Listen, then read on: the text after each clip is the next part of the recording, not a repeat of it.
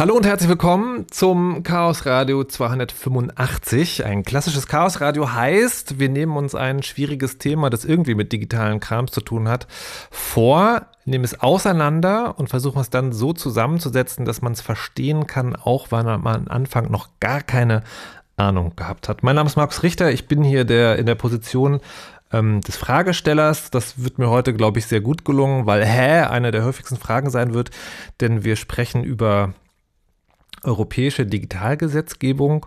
Und wenn man die letzten Jahre und oder Sendungen verfolgt hat, weiß man, da gibt es immer sehr viele lustige, bedrückende und seltsame Dinge, die man besprechen kann. Es geht heute um, kleiner Spoiler, IDAS und QVAX. und was das ist äh, und worüber man da sprechen kann und warum man also meine Vermutung zumindest ist, dass äh, vielleicht am Ende alles anzünden möchte, besprechen wir heute mit Anja Lehmann, hallo und herzlich willkommen. Hallo.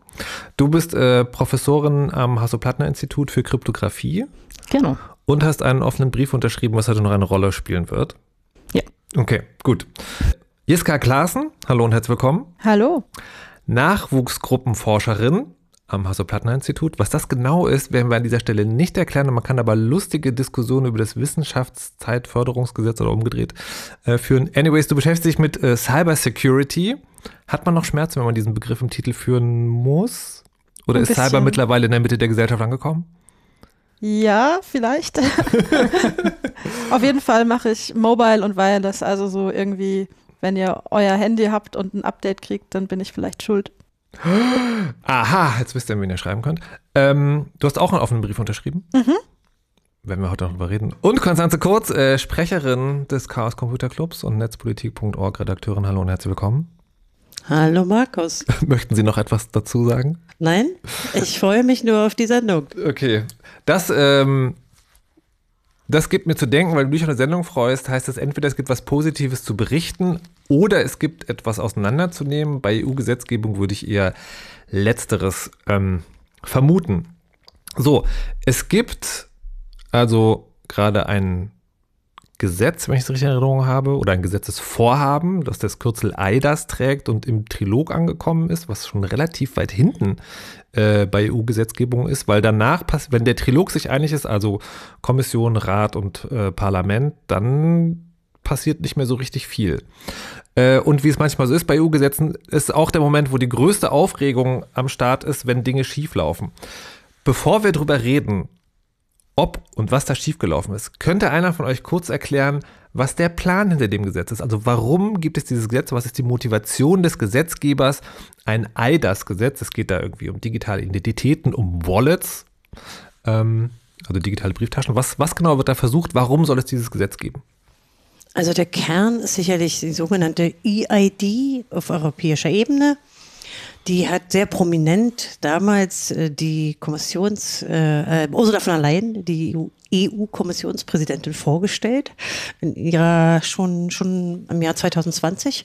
Der hat gesagt, sie will den Europäern eine europäische Identität, eine digitale anbieten, wo sie also alles machen können, vom Führerschein beantragen bis zum Shoppen. Und dieser Verordnungsvorschlag, der dann tatsächlich auch 2021 kam, ist sozusagen ja, die gesetzliche Festschreibung dieser Idee. Also der Kern davon ist sicherlich die sogenannte ID-Wallet. Es gibt aber bereits einen Vorläufer, ähm, das ist eine Verordnung von 2014, die damit auch ein gewisses Update erfährt.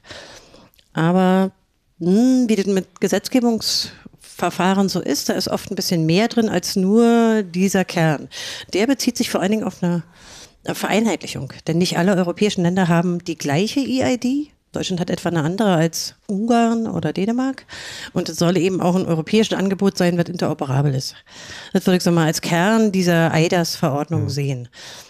Und die Kritik ist auch nicht alt, denn nicht erst jetzt im Trilog, sondern schon 2021 haben verschiedene Institutionen oder aber auch ähm, der Datenschutzbeauftragte von Europa Kritik daran geübt. Das ist aber normal in diesem Gesetzgebungsprozess, dass Veränderungsvorschläge gemacht werden. Ich äh, wollte sagen, eine grundlegende Frage noch stellen, weil die die Dinge, also hier soll ja sagen, was Grundlegendes, nämlich die Identifikation eines Bürgers äh, digitalisiert werden. Und die ganz, die ganz grobe Frage oben ist ja bei Digitalisierungsprozessen immer, ist die Kritik dann, wie man das macht, oder ist die Kritik, ob man das überhaupt macht? Wie ist es hier? Ich würde schon sagen, wie. Ich weiß nicht, ob ihr das anders seht, aber das ist eigentlich schon wie. Ich glaube, die Idee, sowas anzubieten, liegt ah, nah, denn mhm. Die meisten Leute bräuchten sowas. Und es ist auch nicht verpflichtend oder so, sondern die Leute können es nutzen. Ich denke, wie, da habe ich jetzt zumindest noch keine Kritik gehört. Weiß ich nicht, ob ihr welche gehört habt. das, das, das Ob, aber halt, dass wir, also ich meine, Ob ist ja schon mal so eine Sache. Wenn ich jetzt eine Wohnung suche oder sowas, dann schicke ich an ganz viele Leute eine Kopie von meinem Personalausweis ja. über völlig ungesicherte Kanäle, irgendwie per E-Mail, habe keine Ahnung, wo das landet. Und am Ende wollen die ja nur wissen, dass ich eine echte Person bin und vielleicht irgendwie mir die Wohnung leisten kann. Und dafür muss ich so, so viele Dinge einem potenziellen Vermieter sagen, nur in diesem Bewerbungsprozess. Das ist halt super unsicher. Und wenn man das so digitalisieren könnte, dass es sicher wäre, also sicherer für mich und auch für solche Leute gegenüber denen ich mich ausweise, sicher, wäre das ja schon gut. Warte mal, aber sozusagen, wenn ich, wenn ich das nehme, was du jetzt gesagt hast, Jiska, mhm. dann äh, haben wir schon die, das Zusammenwerfen von äh, Identität und Credit Score. ja, ja, auf jeden Fall. Das soll also, da alles rein. Nein, ich glaube, ich weiß nicht, ob es jetzt in dem Fall so ist, okay. aber mehr so als, als ein Beispiel, was man halt vielleicht so kennt und wo schon sehr viele sich digital ausgewiesen haben. Naja, vielleicht muss man auch noch mal Leute haben ja heute eine Form wie sie sich elektronisch identifizieren. Und die ist ja. in der Regel auf irgendwelche kommerziellen Anbieter zurückgeworfen. Und hier geht es halt um eine Form von staatlicher Hinterlegung quasi. Mhm. Die Infrastruktur soll halt staatlich, in diesem Fall sogar paneuropäisch quasi über alle Staaten hinweg hm, angeboten werden. Wir haben in Deutschland natürlich für den Fall, den, den Jiska eben beschrieben hat, schon lange eine Lösung, schon über ein Jahrzehnt, nämlich einen deutschen elektronischen Identitätsnachweis, der mit dem Personalausweis zusammenhängt. Aber der zumindest in Deutschland wird der überhaupt nicht benutzt. Wir haben eine Quote von weit unter 10 Prozent, die den auch nur jemals mal angefasst haben, um ihn zu probieren. Und wir haben ganz wenige elektronische Aber, äh, Angebote. Ich muss da kurz die Nachfrage stellen. Ich habe für die deutsche EID in Erinnerung, dass die nicht nur mega unkomfortabel und komplex zu bedienen ist, sondern auch immer unsicher war. In der, also in der konkreten ja, Umsetzung. Oder? Also die Unsicherheit bezieht sich in der Regel darauf, wie man es benutzt. Ja, also bezog sich vor allen Dingen auf die Lesegeräte, die man dafür braucht. Aber dass man überhaupt ein zusätzliches Lesegerät früher dafür brauchte, war natürlich auch nicht gerade förderlich. Mhm. Es gab vor allen Dingen auch wenig Angebote. Wenn ich so ein Ding habe, dann will ich natürlich auch irgendwas damit tun. Und es gab sehr wenige staatliche und auch mhm. privatwirtschaftliche Angebote.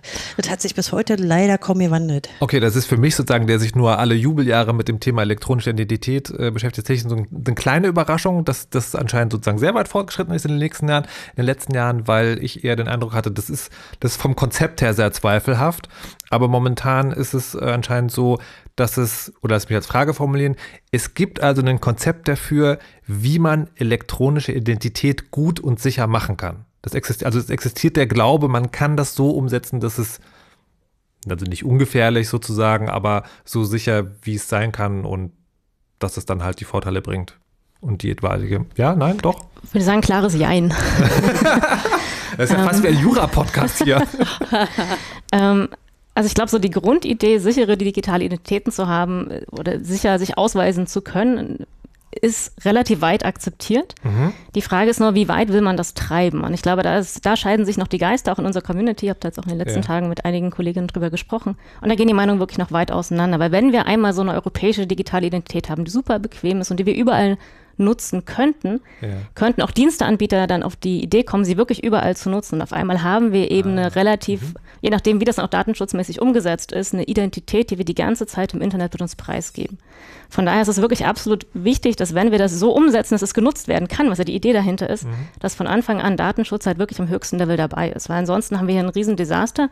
Ist zwar sicherer und schöner von der Authentisierung, aber überall sozusagen sind meine Transaktionen im Netz dann eindeutig miteinander verknüpfbar und ähm, ja, können Profile Also eindeutig werden. auch im Sinne von mit einem staatlichen Stempel verifiziert, ja. das ist diese Person. Also hier, was damit ja aufgemacht wird, ist tatsächlich ein eine Möglichkeit vor allen Dingen für diejenigen, die werbetreibend sind, für große mhm. Konzerne, mhm. mit Sicherheit sagen zu können, das ist Person X und nicht hm, wahrscheinlich jemand, der so heißt. Das ist wahrscheinlich dasselbe Profil, das wir schon mal gesehen haben. Sondern, ähm, das heißt irgendwie, so eine Gesetzgebung würde idealerweise zwei Dinge regeln, nämlich einerseits die technisch sichere Gestaltung, na, oder drei Sachen, die technisch sichere Gestaltung, dann die Tatsache, dass man das in den Kontexten, wo man es benutzen will, gut benutzen kann Und dann der Schutz davor, dass, lass uns beim Klischeebeispiel bleiben, Facebook äh, bei der Einrichtung von WhatsApp verpflichtend abfragen kann, gib mal bitte deine E-ID, sonst darfst du nicht messengen. So? Ja, so ziemlich, aber es kommt noch eine Komponente, die wir jetzt nicht erwähnt haben mhm. dazu. Das ist jetzt schon ganz schön messy. Hm? Ja. Ähm, ich glaube, man sollte auch noch so eine Nicht-Diskriminierung dazu denken. Das heißt, man darf auch nicht versuchen, Leute, die vielleicht nicht so viel Geld haben, die sich vielleicht nicht die allerneuesten Smartphones leisten können, komplett auszuschließen. Also ich finde, es hat auch noch eine Komponente, die jetzt relativ untechnisch ist, nämlich mhm. ähm, was passiert, wenn man zum Beispiel aus finanziellen Gründen nicht mitmachen kann, weil man nicht die hm. neuesten Smartphones hat oder so. Also ich denke, diese Antidiskriminierung muss man auch noch mitdenken. Also das wird dann noch mal komplizierter, aber können wir uns ja auch nicht vorverstecken. Also die EID sozusagen, wenn sie kommt, es soll immer noch eine Hosenwelt-Alternative geben. Wird wohl so sein müssen, weil die Smartphones, die man, wenn man jetzt realistisch damit da, darüber nachdenkt, sind doch relativ teuer, also eher so ja. High-End-Phones. Ja. Also die Smart, also Moment, das heißt, äh, im Subtext habe ich verstanden, die EID ist, findet in Smartphones statt. Das ist nicht sozusagen ein nee. extra, eine extra Chipkarte, USB-Dongle, irgendwas, sondern etwas, was im Smartphone stattfinden soll?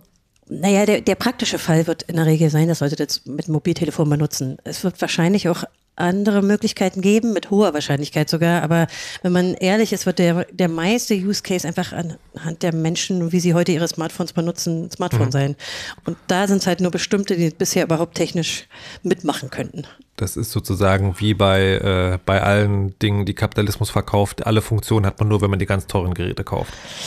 Ja, also dafür gibt es technische Gründe, die ich auch nicht unsinnvoll finde. Denn äh, man möchte das eben in einer Weise betreiben, die neueren technischen Standards entspricht. Und das bieten eben nicht alle Mobilfunk an, äh, Mobiltelefonanbieter okay. an.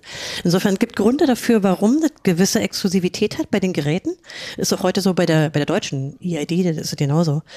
Ähm, das schließt aber gleichzeitig andere Leute aus, die nicht Geld haben für wirklich neuere, teurere Smartphones. Insofern, also da muss man einfach nur mitdenken. Ich will das nicht in den Fokus dieser Sendung ja. stellen. Okay, na, aber, es ist auch ein wichtiger Punkt. So, jetzt ja. haben wir also sagen vier Säulen für die, für wie man es idealer umsetzt, idealerweise Weise umsetzen würde, folgt logischerweise daraus die Frage, das AI das Gesetzesvorhaben, macht es das? Nee, muss man sagen. Nicht mal ein bisschen? Äh, also klar, die entsprechenden Stellen werden angehört, wie das immer so ist in den Ausschüssen. Hier ist der der federführende Ausschuss der ITRE, das ist der Industrieausschuss, der hat sich natürlich Sachverständige rangeholt, die haben Kritik geübt in vielen Anhörungen. Dann ist der Europäische Datenschutzbeauftragte, der dazu schon lange Stellungnahmen abgibt. Also die Kritik ist durchaus gehört worden. Also zum einen äh, die ganze Überwachungsfrage, ähm, aber auch die eben schon angesprochene Diskriminierungsfrage, ähm, technische Details, die aber teilweise in der Verordnung nicht drin sind, sondern erst noch spezifiziert werden müssen. Und jetzt zum Schluss und noch eine ziemlich wichtige Frage, die auch schon eine Weile kritisiert wird, auf die wir noch kommen wollen, nämlich die Frage der Zertifikate, die in einem bestimmten Artikel, nämlich dem Artikel 45, drin sind und die besondere Kritik auf sich gezogen haben. Also Fach, FachhörerInnen werden das schon vermuten. Der größere Teil der Sendung wird sich dann wahrscheinlich um den Artikel 45 drehen. Was ist denn mit den anderen Kritikpunkten? Ist das also wie, gesagt, wir sind im Trilog, das heißt also relativ, das Ende der Gesetzgebung ist schon abzusehen. Ist das noch fixable oder würdet ihr sagen, so wie das da drin steht, lieber nicht? Also gerade bei der Wallet, äh, ist noch ein bisschen rel äh, relativieren, da sind eine Menge gute Sachen eigentlich reingekommen. Mhm. Ähm, also da habe ich mich eigentlich zu einem gewissen Grad schon gefreut. Da stehen solche Sachen drin wie Unlinkability, dass man eben in der Lage sein soll, sich auszuweisen, ohne dass es verknüpft werden kann. Dass man das Recht oder haben soll. Entschuldigung, äh. Entschuldigung, das ist die Stelle, wo ich detailfrei schreibe. Unlinkable, dass man sich ausweisen kann, ohne dass es verknüpft ist. Ja. Bedeutet das, Verständnisfrage jetzt wirklich nur, bedeutet das, äh, ein, ein ähm, ein, eine Stelle kann sagen, weiß mal bitte nach, dass du du bist. Und dann, dann weise ich das nach und dann wird aber nicht meine EID mit dem verknüpft, was da passiert? Oder was bedeutet das? Ist ein bisschen komplexer. Also natürlich, wenn ich nachweisen muss, dass ich ich bin, also mhm. mit meinem Namen, da ist keine Unlinkability, dann weiß auch die empfangende Stelle, wer ich bin. Mhm. Aber ganz oft wurde gesagt, würde es ja reichen zu wissen, ist da eine echte Person dahinter, eine Bürgerin aus Deutschland, jemand mhm. aus Berlin. Und dann kann ich diese Informationen sicher übertragen. Ah. Zum Beispiel, ich bin Berlinerin oder ja. ich bin aus Deutschland, kann mich sicher ausweisen und kann ein Pseudonym machen, aber ich kann halt jedes Mal ein anderes Pseudonym erstellen. Das heißt, ich kann meine sichere digitale Identität bootstrappen. Es ist Aha. immer noch identifizierbar, es kommt von einer sicheren digitalen ja. Identität, aber wenn ich keine identifizierbaren Attribute dabei preisgebe, kann ich das jedes Mal neu und frisch machen, wenn ich das möchte. Das heißt, das, das, der abstrakteste Anwendungsfall wäre, äh, ich kann, ich bin eine Person, die eine EID hat. Genau. Und mehr weiß man aber nicht über mich, außer diesen einen Punkt. Genau, man kann es je nachdem. Oder Alter ist typisch auch. Ich bin über 18. Ja. Obwohl ich halt wirklich denke, dass das so diese Pseudonyme abzuleiten, und da wird es schon wieder ein bisschen technischer, man kann es halt wirklich so machen, dass ich bei jedem Dienstanbieter einen eindeutigen Pseudonym habe, dass sie mich auch wiedererkennen können und dass ich ja. nicht eine 10.000 Identitäten erfinden kann, sondern die genau wissen, ich kann genau einen Account machen. Aber mein Account ist halt jedes Mal, sieht er anders aus oder meine Identität, die ich überall erzeuge. Äh? Warte mal, also ich gehe zu Anbieter X mhm. und der sagt, weis dich mal aus und zwar sag mir, du bist über 18. Vom Beispiel her, ne? Wofür, wofür, könnte man das brauchen? Egal. Ähm, so über 18. Hallo, komm, wir ähm, können es ruhig aussprechen. Wir sind eine Erwachsenensendung, das Porn. Wir sind Hallo. keine Erwachsenensendung. Ach nee? Wir, oh. wir, machen sozusagen mit Altersfreigabe null. Also wirklich, ist, jeder ist hier willkommen und soll lernen. So, liebe Eltern, falls ihr jetzt erklären müsst, was Porn ist, äh, fragt Konstanze. Ähm, also Anbieter, ich weise mich aus, 18 und dann sagst du, das soll also so passieren, dass wenn ich bei dem Anbieter nochmal ein Konto aufmache und dann fragt er das ja wieder und dann zeige ich meine EID vor, dann weiß er, ich bin dasselbe Pseudonym wie Dan. Soll das verpflichtend sein oder soll das, also ist das Bequemlichkeit oder Verpflichtung? Man kann es sowohl als auch machen. Also sozusagen auch das ist wieder, die Technologie lässt erstmal alles okay. zu. Ähm, man kann es so entscheiden, dass man sagt, man möchte wiedererkannt werden, gerade wenn ich einen Account habe und er sagt, ich möchte nur pro Bürgerin einmal eine Abstimmung zulassen, zum Beispiel, ja. das ist ein ganz klassisches Beispiel. Da will ich natürlich, dass sich jeder nur einmal anmelden kann. Man kann aber auch freier sein und sagen, man will einfach nur wissen, da ist irgendjemand aus Deutschland, ob ich da zehn Konten habe oder nicht, ist mhm. mir egal. Mhm. Das heißt, die Technologie erlaubt einfach erstmal mhm. sehr, sehr viel. Und das ist eben auch genau die Schwierigkeit jetzt bei dieser Gesetzgebung, weil da steht überhaupt nichts von Technologie drin. Da wurde einfach nur gesagt, man soll unverknüpfbar sich ausweisen können. Man hat Selective Disclosure, man kann äh, belegen, welche Attribute man vorzeigt. Jetzt wurde noch äh, später hinzugefügt, diese Unobservability, der auch immer diese Wallet zur Verfügung stellt, weil das noch gar nicht klar ist, wird es auf dem Smartphone sein oder vielleicht doch eine Online-Lösung. Dass wer auch immer das zur Verfügung stolz, äh, steht, äh, stellt, soll nicht rausfinden können, wo ich mich die ganze Zeit damit einlogge. Da stehen also schon eine Menge wirklich gute Sachen drin und insbesondere steht nichts komplett Schlechtes drin. Und das ist ja mal ein großer Fortschritt, muss man ja auch mal so sagen. Mhm, ja, doch. Ähm, es steht nicht drin, dass wir zum Beispiel eine eindeutige ID brauchen, mit der wir uns immer und überall ausweisen. Mhm. Und das, das war mal eine Diskussion. Genau. Also heute würde man denken, wie bitte? Aber also das zeigt ja nur, dass Kritik auch anerkannt wurde. Mhm. Genau, also das sind wirklich eine Menge schöne Sachen, die drinstehen, ähm, aber nichts von den Dingen ist verpflichtend. Das haben wir gesagt, es soll enabled werden. Und Ah, das Problem ist auch, sobald man eine Sache weglässt, insbesondere diese Unobservability, die wir jetzt am Ende noch reingefügt haben, dass man den eben nicht überwachen kann, was man gerade macht, der dieses Wallet zur Verfügung stellt.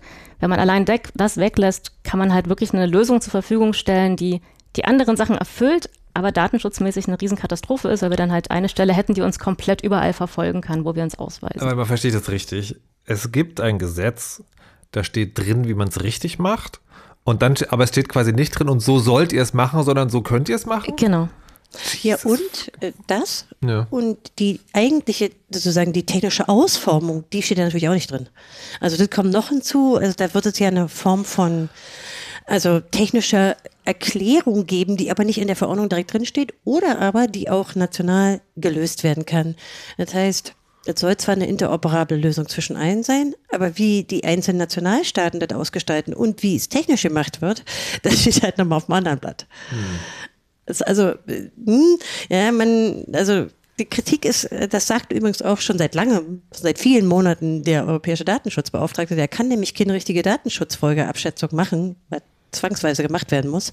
Und auch äh, diejenigen, die sich von der IT-Sicherheit damit beschäftigen, schon lange, nämlich, dass eine ernsthafte Analyse natürlich ohne diese Spezifikation, also ohne die detaillierte technische Darstellung ja nicht gemacht werden kann. Jetzt, muss, da muss ich aber trotzdem mal zurückfragen. Detaillierte technische Darstellung in einem Gesetz, das klingt so ein bisschen wie, da wird eine konkrete Implementation soll da nach der Forschung festgeschrieben werden, weil ich dachte immer, dass es in Gesetzen mit Digitalisierung sagen eher darum geht, einen Rahmen für die richtige Implementation zu schaffen, aber dass man nicht konkret reinschreibt, so muss man es machen. Das verstehe ich jetzt nicht ganz genau.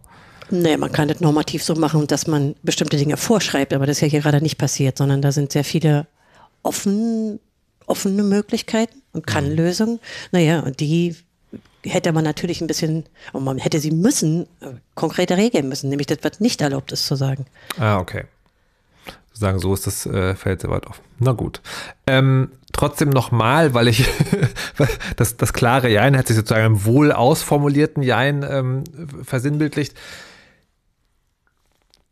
Ähm, ist das Gesetz noch zu retten, klingt schon wieder fast so ein bisschen zu scharf, weil du hast ja gesagt, da stehen sozusagen keine wirklich schlimmen Sachen dran, aber mal jetzt abgesehen von dem Artikel 45, werden wir gleich nochmal sprechen, ist das jetzt was, wo ihr sagt, da kann man dann trotzdem mit arbeiten oder sagt ihr, nee, das, da stehen zwar gute Sachen drin und es ist nichts richtig Schlimmes drin, trotzdem, wenn es so verabschiedet wird, dann wirft das alles zurück, das muss eigentlich nochmal umgearbeitet werden.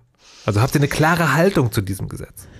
Äh, ich habe eigentlich eine, aber die hat jetzt auch nochmal andere Aspekte, die, die man dann auch nochmal aufwerfen müsste. Also wir haben jetzt alle so ein bisschen geguckt, wie so, naja. aber der Punkt dran ist wohl, egal wie man sich dazu stellt, wenn man sagt, nein, das geht jetzt gerade noch durch oder ach nee, lass mal. Hm. Mhm. Der Punkt ist ja, die Leute müssen das Vertrauen haben. Denn diese, diese Form von Identität ist optional. Das heißt, du musst eigentlich in diese Verordnung das Vertrauen einbauen. Und woher soll es kommen? Wenn man sich nicht technisch darauf verlassen kann, dass es nicht auch ein überfettetes Überwachungstool werden soll. Mhm mal unabhängig vom Artikel 45, auf den wir gleich noch kommen. Ja, ja. Ne? Also ich glaube, dass ähm, leider das Ziel, nämlich eine coole, vertrauenerweckende Lösung äh, zu erdenken, nicht erreicht wurde. Das ist, glaube ich, mein, deswegen bleibt das immer noch ein Jein. Ich, ich will, will kurz sagen, verstehe ich das richtig? Dass du sagst, wenn das Gesetz in der Form, wie es jetzt ist, stattfinden wird, dann, wird, dann könnte es EIDs geben, die wird aber niemand haben wollen, weil das Gesetz halt sozusagen mäßig vertrauenswürdiges EID macht. Du, äh, Anja schüttelt gerade so ein bisschen den Kopf. Ja, nee, es äh, schon, geht schon in die ja. Richtung. Na, man, man, weiß es, man weiß es halt einfach nicht. Ne? Also sozusagen, es kann gut und schlecht werden und jedes, äh, jedes EU-Land kann wieder für sich entscheiden, wie es umsetzt. Und da kennen wir ja auch ein paar, die dann ja. vielleicht nicht ganz vorne beim Datenschutz mit dabei sein werden. Mhm. Also es kommt noch eine Komponente dazu, die wir jetzt nicht erwähnt haben. Also das ist halt eine komplexe Gesetzgebung, nämlich dass von Seiten der Industrie es nicht optional sein wird. Das heißt, es soll so sein, dass äh, für bestimmte Wirtschaftsbereiche ähm, die Angebote verpflichtend werden. Das heißt, um dem vorzubeugen, dass es wieder so ein Rohrkrepierer wird, wie das schon mal in Deutschland war und mhm. jetzt noch ist, will man auf der anderen Seite, auf der Angebotsseite, äh, verpflichtende Lösungen finden. Das heißt, in bestimmten ganzen Bereichen, bestimmten Branchen wird man dafür Verpflichtungen haben. Also das heißt, sozusagen Anbieter müssen EID-Funktionalität haben, unabhängig davon, ob das dann überhaupt jemand benutzen wird oder nicht was aber in der Konsequenz bedeuten könnte, dass die ihre Angebote dann so gestalten, dass man da mehr oder weniger hingenatscht wird? Oder was ist da die Befürchtung? Naja, oder sich auch keine Mühe geben, das weiß man natürlich nicht. Ach so, also, das, ist, das ist einfach sloppy umsetzen und dann. Nee, ich muss immer an die deutsche EID denken, ja. Vor zehn Jahren, also nur Ebay gab in der alten Form, ja, da ging es um diese Anbieter. Man wollte, damit die Deutschen anfangen, die EID zu benutzen und wie coole Angebote haben, etwa bei Ebay oder ja. damals Facebook war ja noch nicht so riesengroß. Ja. Aber je nachdem, wie sexy die die gestalten, ist das halt entweder interessant für Leute oder überhaupt nicht. Und in Jetzt. Deutschland gab es halt einfach nichts, was Leute benutzen wollten. Also, und hm, insofern, es ist äh, schwer abzuschätzen, was wohl kommen wird. Äh, jetzt, jetzt, also mein Stand, ich, ich, versuche noch, noch einmal eine klare Antwort zu bekommen. Mein Stand ist jetzt, dass ihr sagt, also das Gesetz kann schon so kommen, aber dann wird sich halt niemand dafür interessieren. Die Industrie wird Geld für schlechte Lösungen ausgeben und das Ganze wird sozusagen versanden, aber es wird kein gesellschaftlicher Schaden entstehen. Das, sind nämlich, das höre ich auch so ein bisschen im Subtext. Puh, also nee, gerade genau durch die Aha. Verpflichtung. Ich denke, es, ist ja keine Verpflichtung. Ja, je nachdem in welchen Branchen, ne? Also zumindest für Anbieter und so. so also, ne? ähm, ich würde jetzt nicht sagen, dass kein Schaden entsteht. Wo vielleicht siehst sind du den? wir auch schon zu passiv. Also darf, vielleicht darf, haben darf, wir darf, darf, ich kurz, darf ich es gerade kurz? Ja. Der Schaden sozusagen, wo siehst du den? Wo könnte der entstehen? Also sagen wir, das wird nicht von Endanwendern genutzt. Mhm. Und wir hätten aber zum Beispiel jetzt vorgegriffen Artikel 45, hätten wir trotzdem eine Infrastruktur geschaffen, die zum Nachteil werden kann.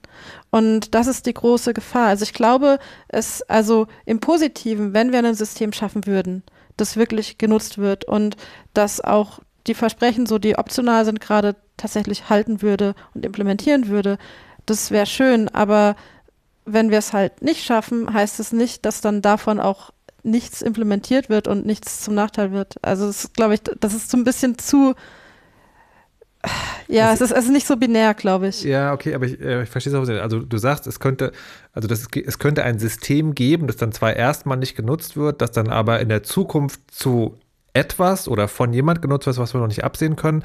Und weil es dann schon da ist, ermöglicht durch die Gesetzgebung, gibt es sozusagen das Potenzial für eine Schaden, schadhafte Entwicklung. Ist das, mhm. verstehst du? Okay. Genau, und da würde ich jetzt auch äh, dem zustimmen. Also ich denke schon, dass was jetzt umgesetzt oder was geplant wird, mhm. das wird schon kommen und es wird umgesetzt. Und ich glaube schon, dass es einen großen Impact haben wird, weil ich glaube, wir können uns diese Passivität bei digitalen Identitäten irgendwann nicht mehr leisten. Also das wird ein zunehmendes Problem, wie man sich sicher mhm. ausweist. Und das, was da jetzt eben beschlossen wird, ich denke schon, dass es, dass es kommen wird. Und der Punkt sagen, ist es gut genug? Also das ist ja auch die Forderung, die wir dann äh, gemacht haben, ist zu sagen, es muss halt wirklich klar werden, dass die Umsetzung, weil mein Verständnis von der ganzen Gesetzgebung ist, wir können daran, glaube ich, nichts mehr ändern. Man kann jetzt nur noch Ja oder Nein sagen. Zu ähm, diesem Gesetz, wie es jetzt genau. aussieht. Mhm. Ähm, aber man kann vielleicht einen Kompromiss finden, dass man sagt, wir müssen wirklich jetzt auch gemeinsam arbeiten, um diese technische Ausarbeitung so zu machen, dass sie den aktuellen technischen Stand der Forschung auch mit einbezieht und wirklich Datenschutz ganz weit oben hinsetzt und alles, was momentan nur angedacht ist, halt wirklich verpflichtend umsetzt. Das, also ich versuche immer sozusagen das für, für alle äh, nochmal umzuformulieren. Das heißt, es klingt ein bisschen nach, das Gesetz, so wie es jetzt aussieht, ist alles andere als ideal. Wir können es aber eh nicht mehr ändern. Deswegen müssen wir im Nachgang des Beschlusses dieses Gesetzes alles daran setzen, dass das in einer Art und Weise umgesetzt wird, um die Löcher zu stopfen, Unklarheiten äh, klar werden zu lassen und vor allen Dingen die unsicheren Dinge sicher zu machen.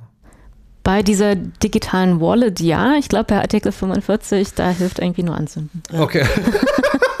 Gut, okay. So, also wir haben jetzt den Rest des Gesetzes besprochen und Artikel 45, herzlich willkommen.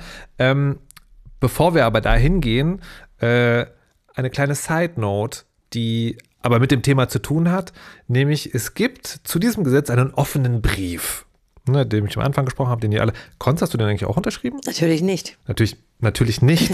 ich habe ihn indirekt unterschrieben, weil ja nicht nur Wissenschaftler, sondern auch äh, NGOs, also Organisationen ihn mit unterzeichnet haben und dazu gehört auch ETRI und damit auch der CCC. Ah, okay. Gut. So, also es gibt einen offenen Brief, der lustigerweise bei mir, also als wir besprochen haben, wir machen heute dieses Thema, war ich so, hä, noch nie von gehört. Und ihr so, ja, das Thema läuft voll unter dem Radar. Ich so, das stimmt offensichtlich.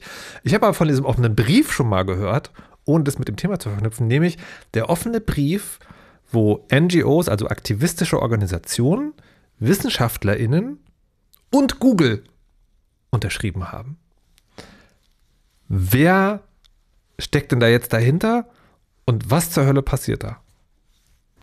Also der, der Brief, aber so, ich glaube, wir hatten auch schon andere, wo Google mitgeschrieben hatte. Also nicht mitgeschrieben hatte, aber mit ja. unterzeichnet hatte, sorry. Ähm, also der Brief entstand aus einer Initiative von verschiedenen ähm, ForscherInnen, die gesehen haben, dass da was schief läuft, die ein Auge immer noch auf die politischen Entwicklungen haben, ähm, dann ein paar andere KollegInnen zusammengetrommelt haben, gesagt haben, wir müssen mal wieder was machen. Und dann fängt man eben an, solche Sachen zu schreiben. Erstmal das, das Thema irgendwie auch zu durchdringen, zu überlegen, wie, wie kurz und lang kann man es machen. Und versucht sich dann auf eine gemeinsame Story und Text zu einigen. Und dann fängt man an, eben Unterschriften zu sammeln.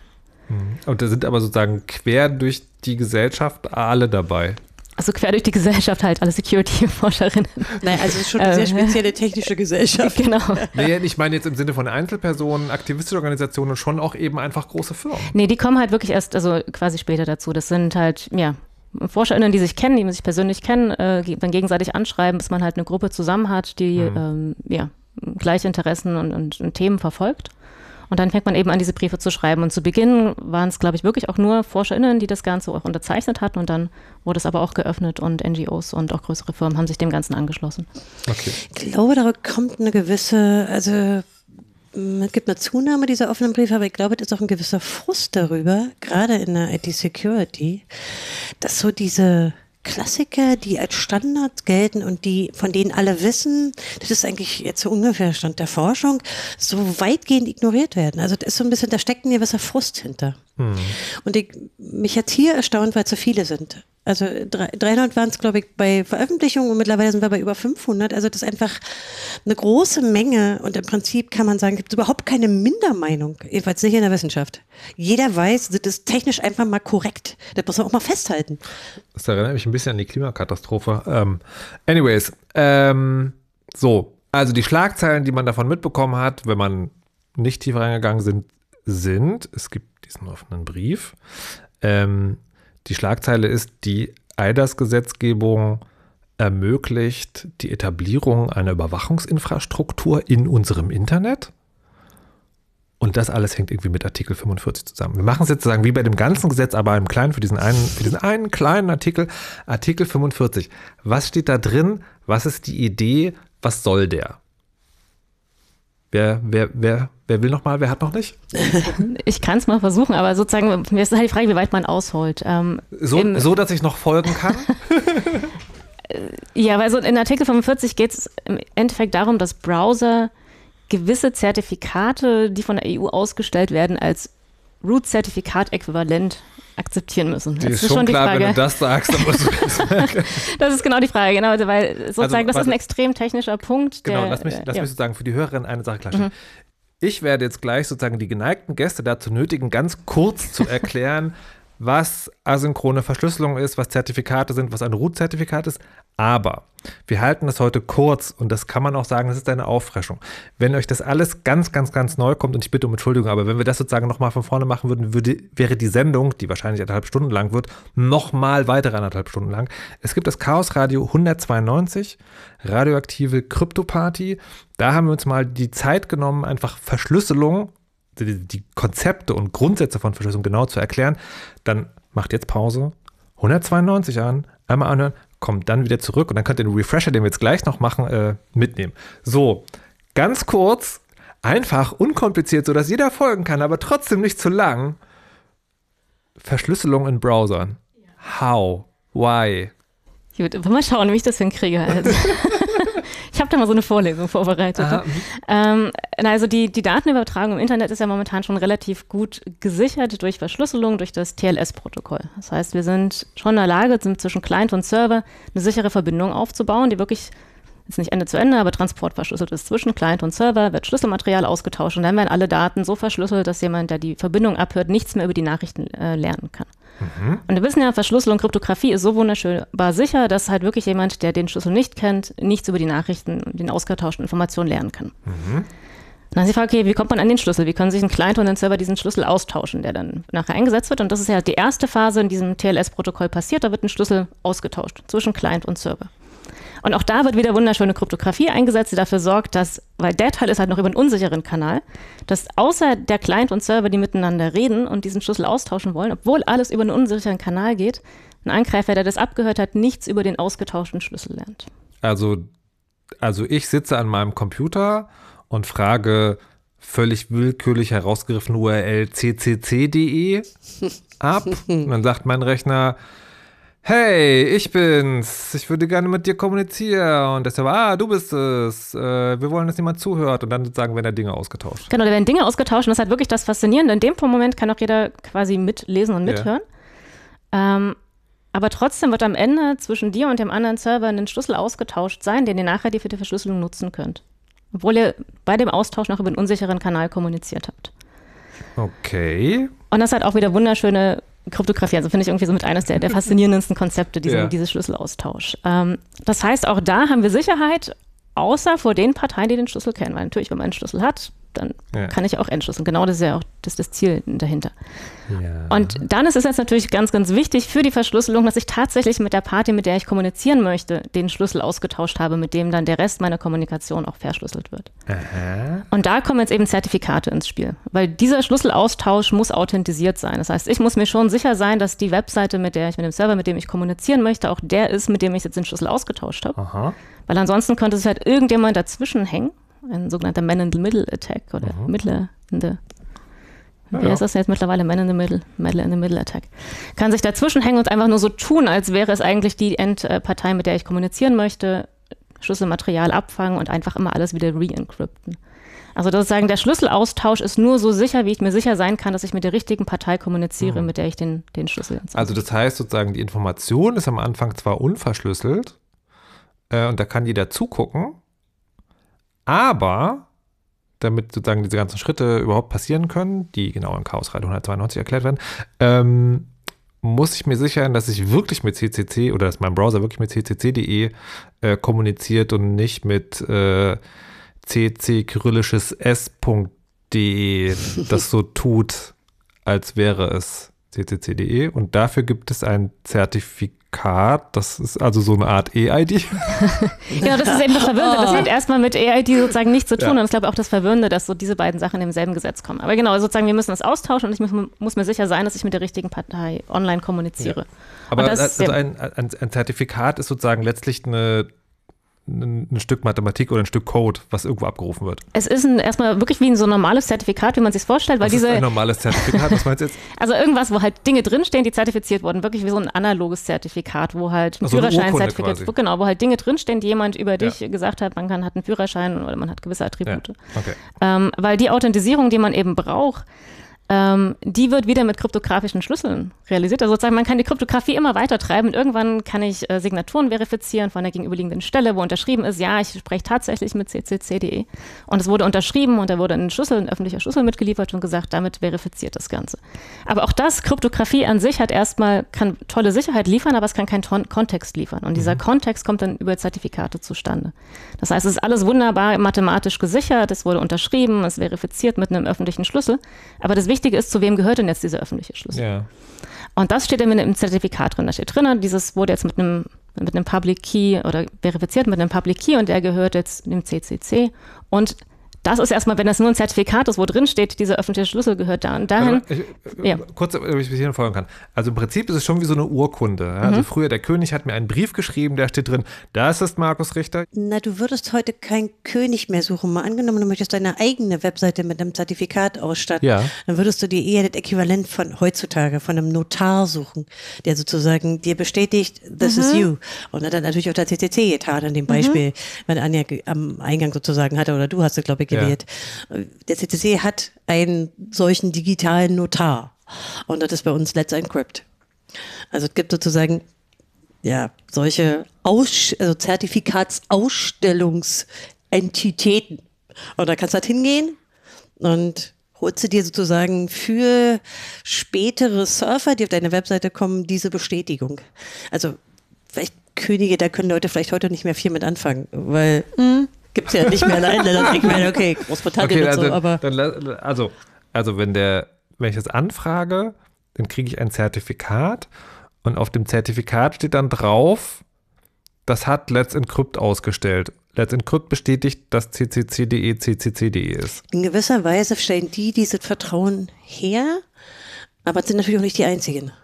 Genau, das Wichtige ist aber eben auch diese, dass der CCC, CCC, es wird, ist halt die Frage, was, wie kann man das überhaupt testen und was wird da ja. überhaupt zertifiziert. Aber das Wichtige ist wirklich das Binden, deswegen muss ich so ein bisschen länger ausführen ja. bin nicht so wahnsinnig gut gelungen, das Binden von CCC an diesen kryptografischen Schlüssel, der dann die weiteren Schlüssel zertifiziert oder authentisiert, die wir für unsere Verschlüsselung später brauchen. Also es bindet eben kryptografisches Material, was tolle Sicherheit leisten kann, aber an sich eben ohne Kontext nichts wert ist, an den Kontext, nämlich wem gehört denn dieser Schlüssel? Mit wem baue ich jetzt gerade die sichere Verbindung auf?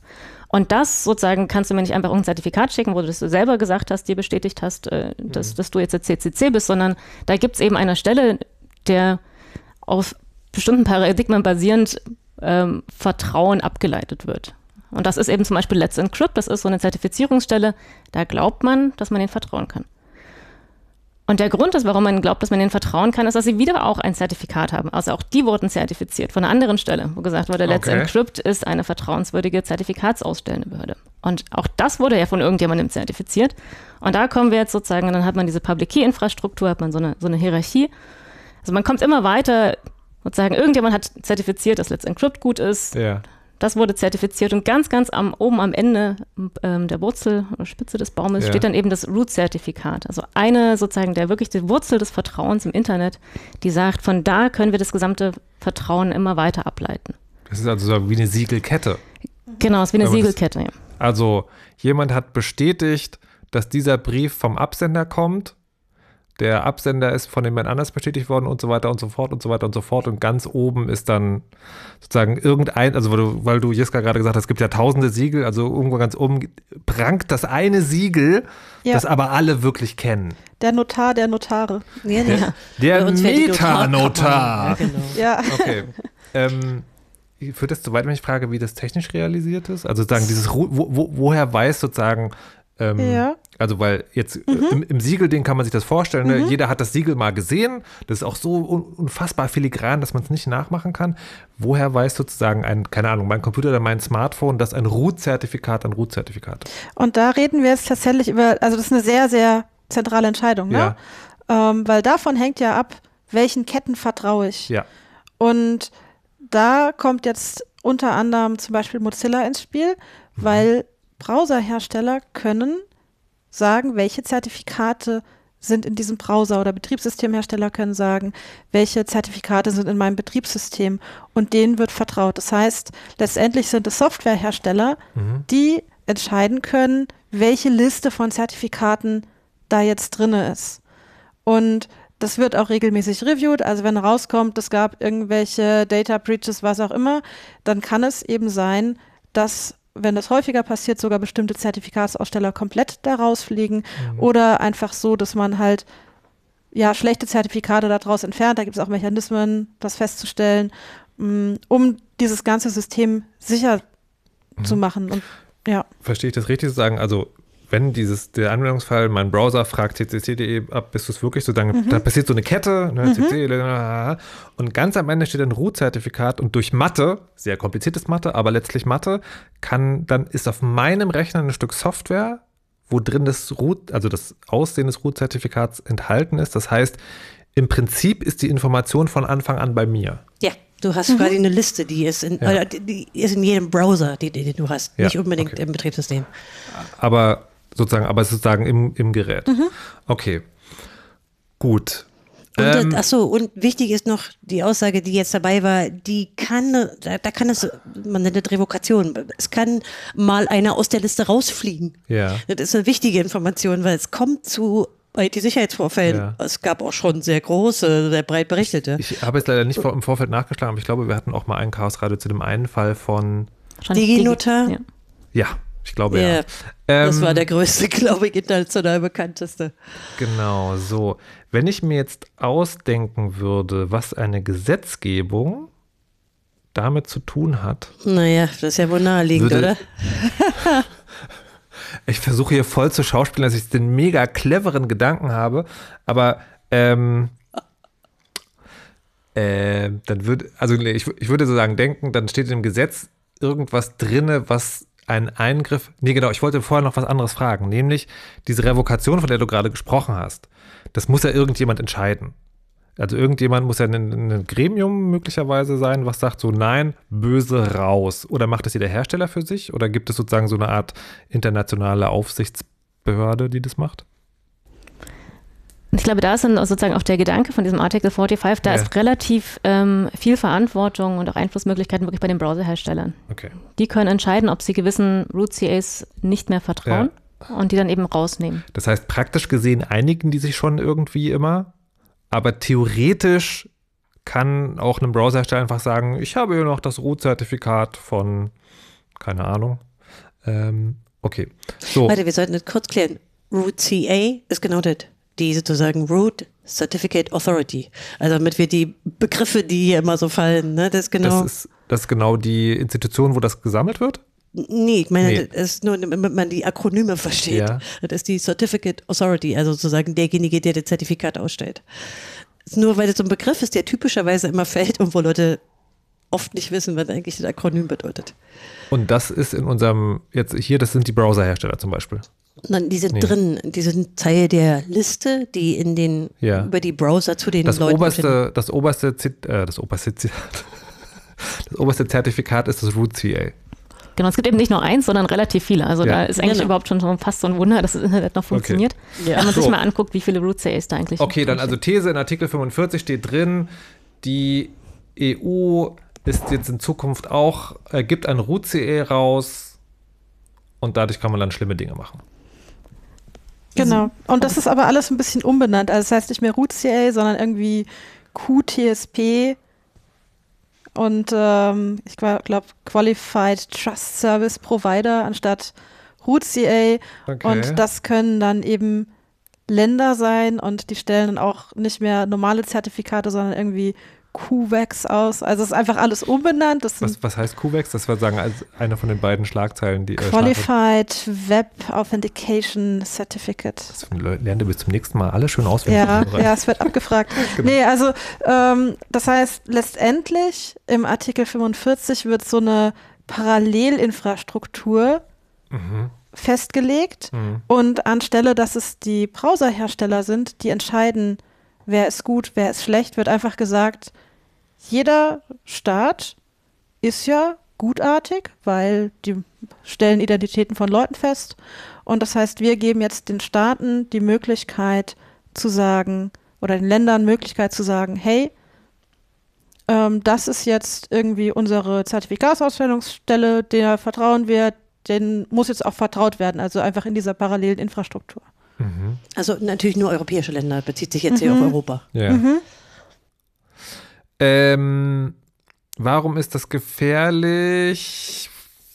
Also wir sprechen ja hier im Chaos oder ab und zu auch über staatliche Überwachung. Der Verdacht wäre, also vielleicht haben wir das noch gar nicht so explizit gesagt und müsste man das auch mal sagen, eine so eine äh, Root CA, also sagen so ein, so ein Wurzelzertifikat, das kann ja beliebige Zitat, äh, Zertifikate signieren. Das ist ja also dieses, wenn es wenn so eine Dinge abgesagt werden, dann auch, weil sie möglicherweise Zertifikate signiert haben, die gar nicht stimmen.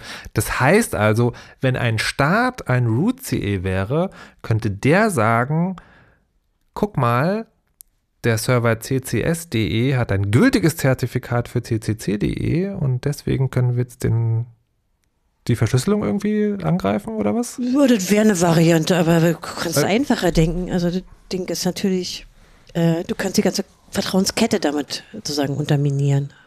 Also die, die, davon leitet sich ja dann Vertrauen ja. ab.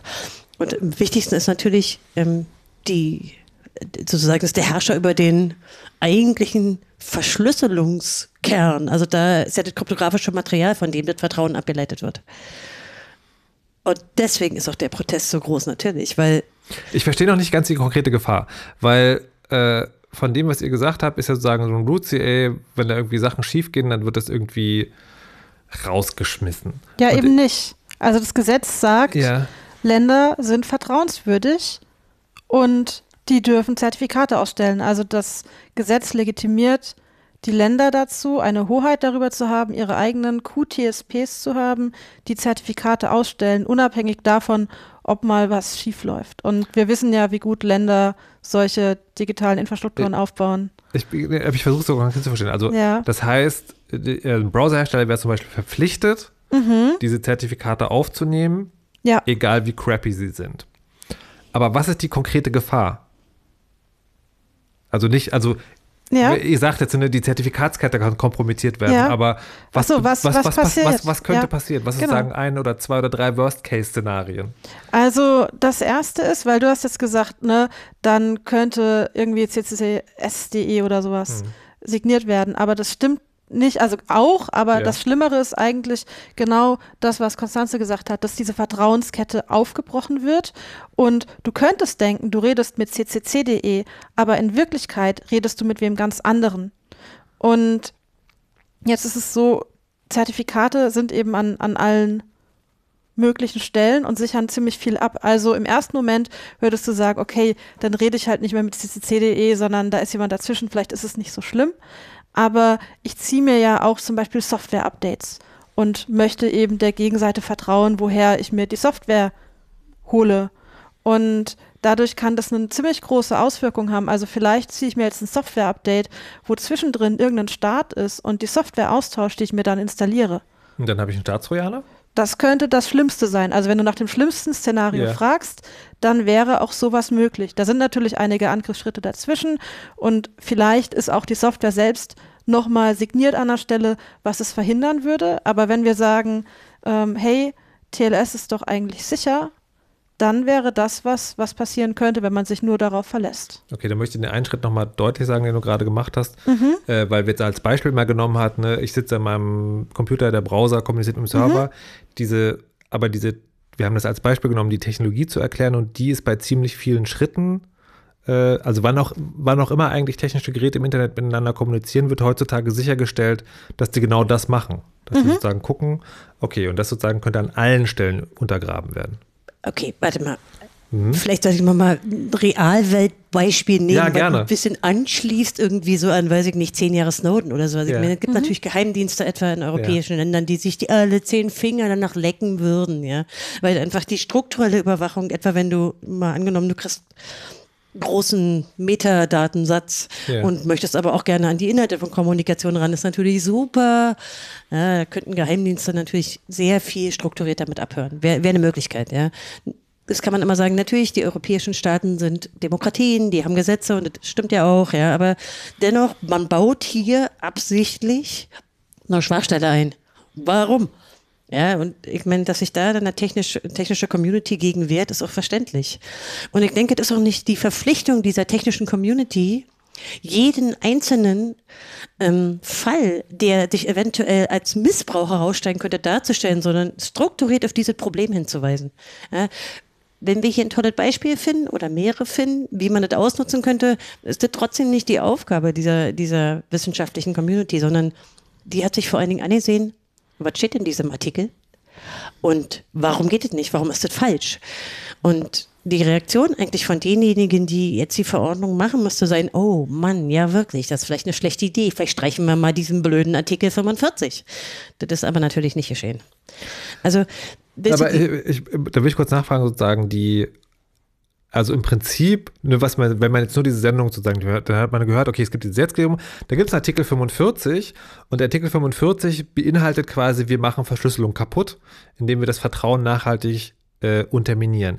Jetzt frage ich mich aber gerade, gab es eine vielleicht irgendwie gut gedacht, schlecht gemacht Motivation, warum man überhaupt an dieses System rangeht? Weil man könnte ja sagen, es, also es klang auch schon an, es ist funktionierende Technik, wir wissen, wie es geht, es gibt System, also es gibt sowohl technisch im Sinne von, wie ist das programmiert, ist das irgendwie lange alles geklärt, als auch der institutionelle Weg, wer legt fest, welche Zertifikate wem vertrauen, das gibt es alles schon. Gab es irgendeine Motivation, außer das kaputt zu machen, warum es überhaupt diesen Artikel gibt? Genau, die Motivation war natürlich nicht, irgendwas kaputt zu machen. Also ich glaube, das ist. Das ist ja schon mal äh, beruhigend. oder ist zumindest meine naive Hoffnung. Okay. Vielleicht war auch die, die, Motivation, was kaputt zu machen, aber ich habe die Hoffnung, dass, dass die wirklich mit guten Intentionen, ja. zumindest einige, daran gegangen sind. Und die Befürchtung war, oder so die Sorge, dass wir in Europa zu abhängig werden von amerikanischen Firmen und von Browserherstellern. Und wir müssen ah. unsere digitale Souveränität sichern. Weil was eben ja schon sein kann, dass so die Browserhersteller haben halt schon eine Menge Macht. Die yeah. entscheiden, welche Root-Zertifikate da reinkommen, aber es gibt auch dafür etablierte Standards, was für Sicherheitsvorkehrungen die machen können.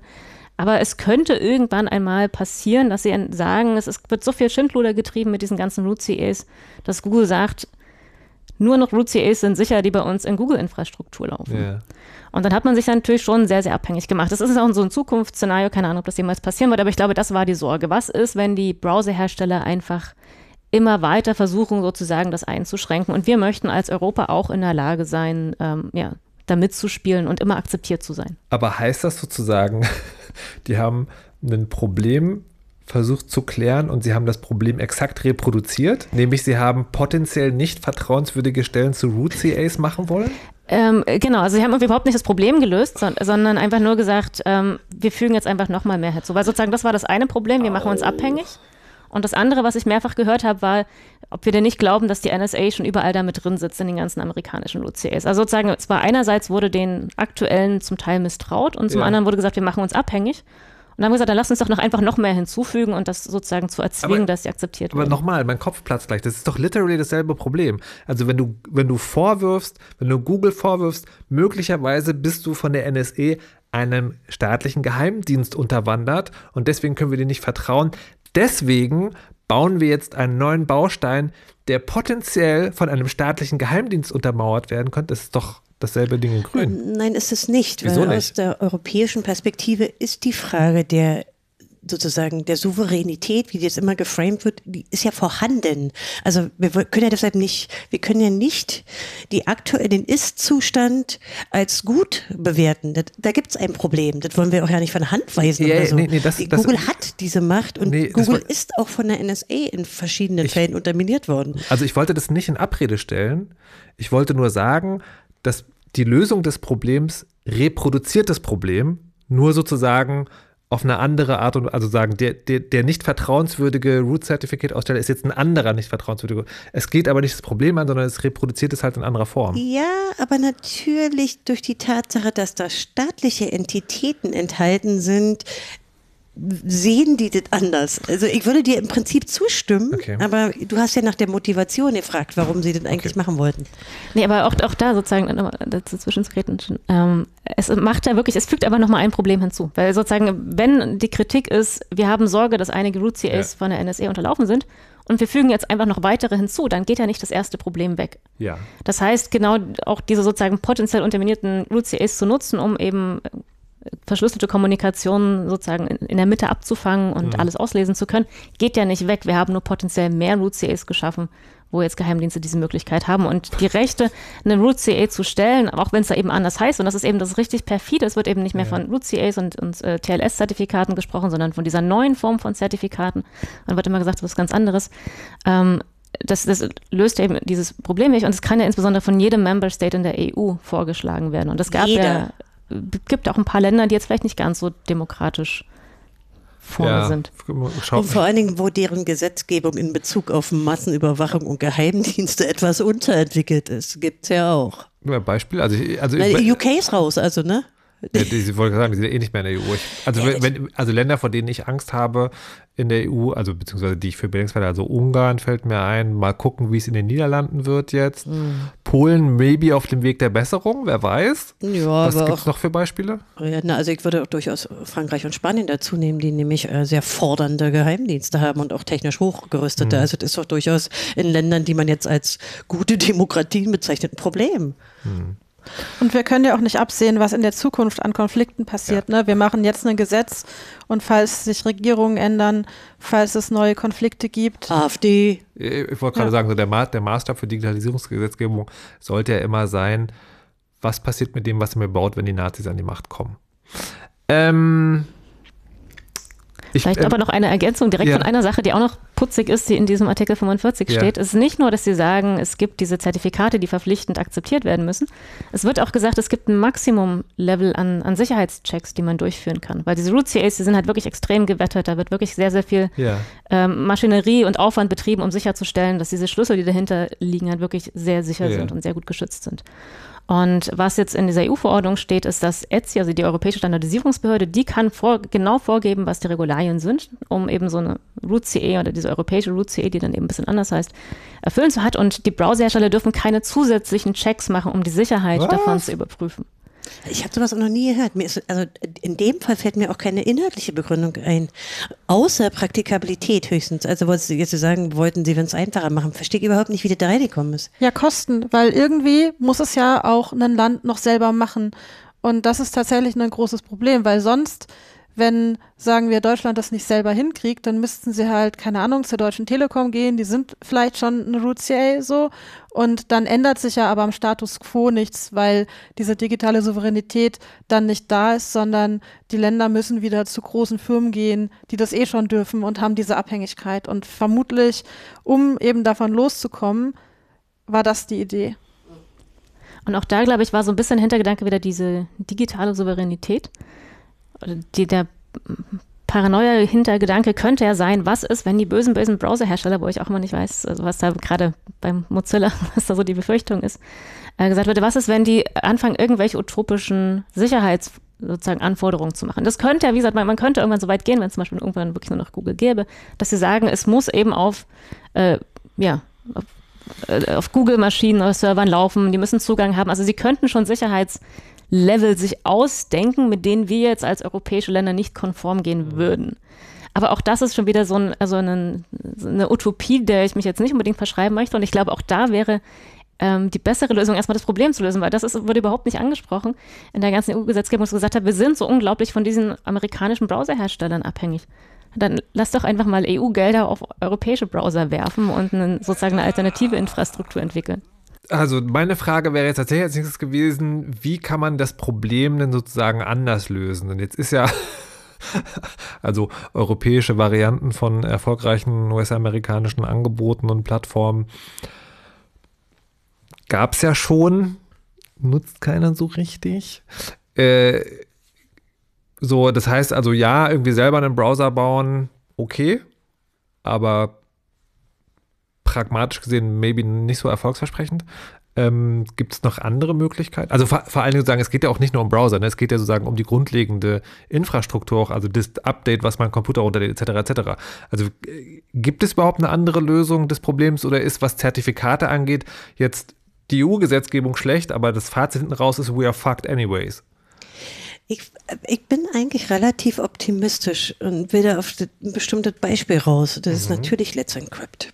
Ja, das ist eine, Organisation, die hat ihre, ihre Wurzeln bei der IFF, also eine amerikanische Zivil Aha, amerikanische? Ja, mhm, die hat aber auch in anderen Kontinenten ihre, mittlerweile ihre, naja, äh, Dependancen. Also, was wir gelernt haben im letzten Jahrzehnt ist eigentlich, dass ich sehr wohl auch in diesem Bereich, der lange als total festgezurrt und auch als ähm, eigentlich im Prinzip nur mit Geld kann man da irgendwas erreichen, dass ich da eine Menge ändern kann. Dadurch, dass Let's Encrypt von null auf wirklich weit über die Hälfte aller Zertifikate mittlerweile gesprungen ist. Also hier, man kann hier was verändern und auch mit einem relativ transparenten Gedanken. Denn ich glaube, das ist ja immer bei diesen Vertrauensketten so, das wird zwar nicht weniger komplex, aber durch Transparenz kann man zumindest denen, die sich dafür interessieren, einen Einblick ermöglichen. Und das ist eigentlich für mich der einzige Weg. Aber ich bin da optimistischer als früher durch das Beispiel von Let's Encrypt. Ich muss aber nochmal fragen, weil das, das äh, spukt mir schon die ganze Zeit im Hinterkopf rum, weil die, also alle anderen Zertifikatsanbieter ist, wenn du da als Webseite zum Beispiel oder als, als professioneller Anbieter ein Zertifikat willst, dann gehst du ja eine, eine Handel, also eine Vertragsbeziehung an. Du musst das Zertifikat kaufen. Mhm. Let's Encrypt funktioniert ja so, dass ich hingehen kann und mir das sozusagen selber erstelle. Das heißt, ich behaupte, ich bin ich. Aber das hat dann sozusagen, also Let's Encrypt zertifiziert das dann, weil ich habe es ja gesagt, aber es gibt sozusagen keinen, keinerlei Prozess. Also ist es nicht ein bisschen anders als die anderen und würde das das Problem lösen? Es ist technisch sehr anders implementiert. Also du kriegst dieses Zertifikat nur, wenn du mit dem Server, der sich jetzt zum Beispiel ausgeben möchte und zertifizieren möchte, auch eine, also das ist eine Verifizierung nicht mit dir, du sagst, ah ja, ich habe ccc.de, sondern diese Verifizierung durch Let's Encrypt findet dann direkt auf ccc.de auch statt. Und nur wenn du die Kontrolle über diese Webseite hast, kriegst du auch das Zertifikat. Und wenn ein Angreifer eh die Kontrolle hätte, könnte der alles machen. Also solange du davon ausgehst, dass der Server, wo ccc.de drauf läuft, nicht kompromittiert ist, ist alles in Ordnung mit dieser Zertifikatsausstellung. Also deine Darstellung ist eigentlich dann nicht ganz korrekt. Mhm. Du kannst es dir ausstellen lassen und du musst dafür auch nichts bezahlen, mhm. aber du musst die Hoheit haben darüber, was du zertifizieren willst. Also in dem Fall Aha. jetzt mhm. in dem Beispiel ccc.de. Okay. Und dann musst du mhm. schon erstmal haben. Ja? Ansonsten, hm, äh, dann kannst du dir natürlich ein Zertifikat ergaunern, ja, da musst du aber vorher mal kurz ne, den Server von der entsprechenden Einheit ja. übernommen haben. Also deine okay. Darstellung war etwas äh, unterkomplex. Ich bin ja hier sozusagen als Laien, aus Laienperspektive da, von daher soll, sei mir das nachgesehen. Nee, aber du hast es schon getan. Aber du hast, du hast ja schon gemacht, oder? Du hast ja selber? Let's Encrypt-Zertifikate, oder? Ja.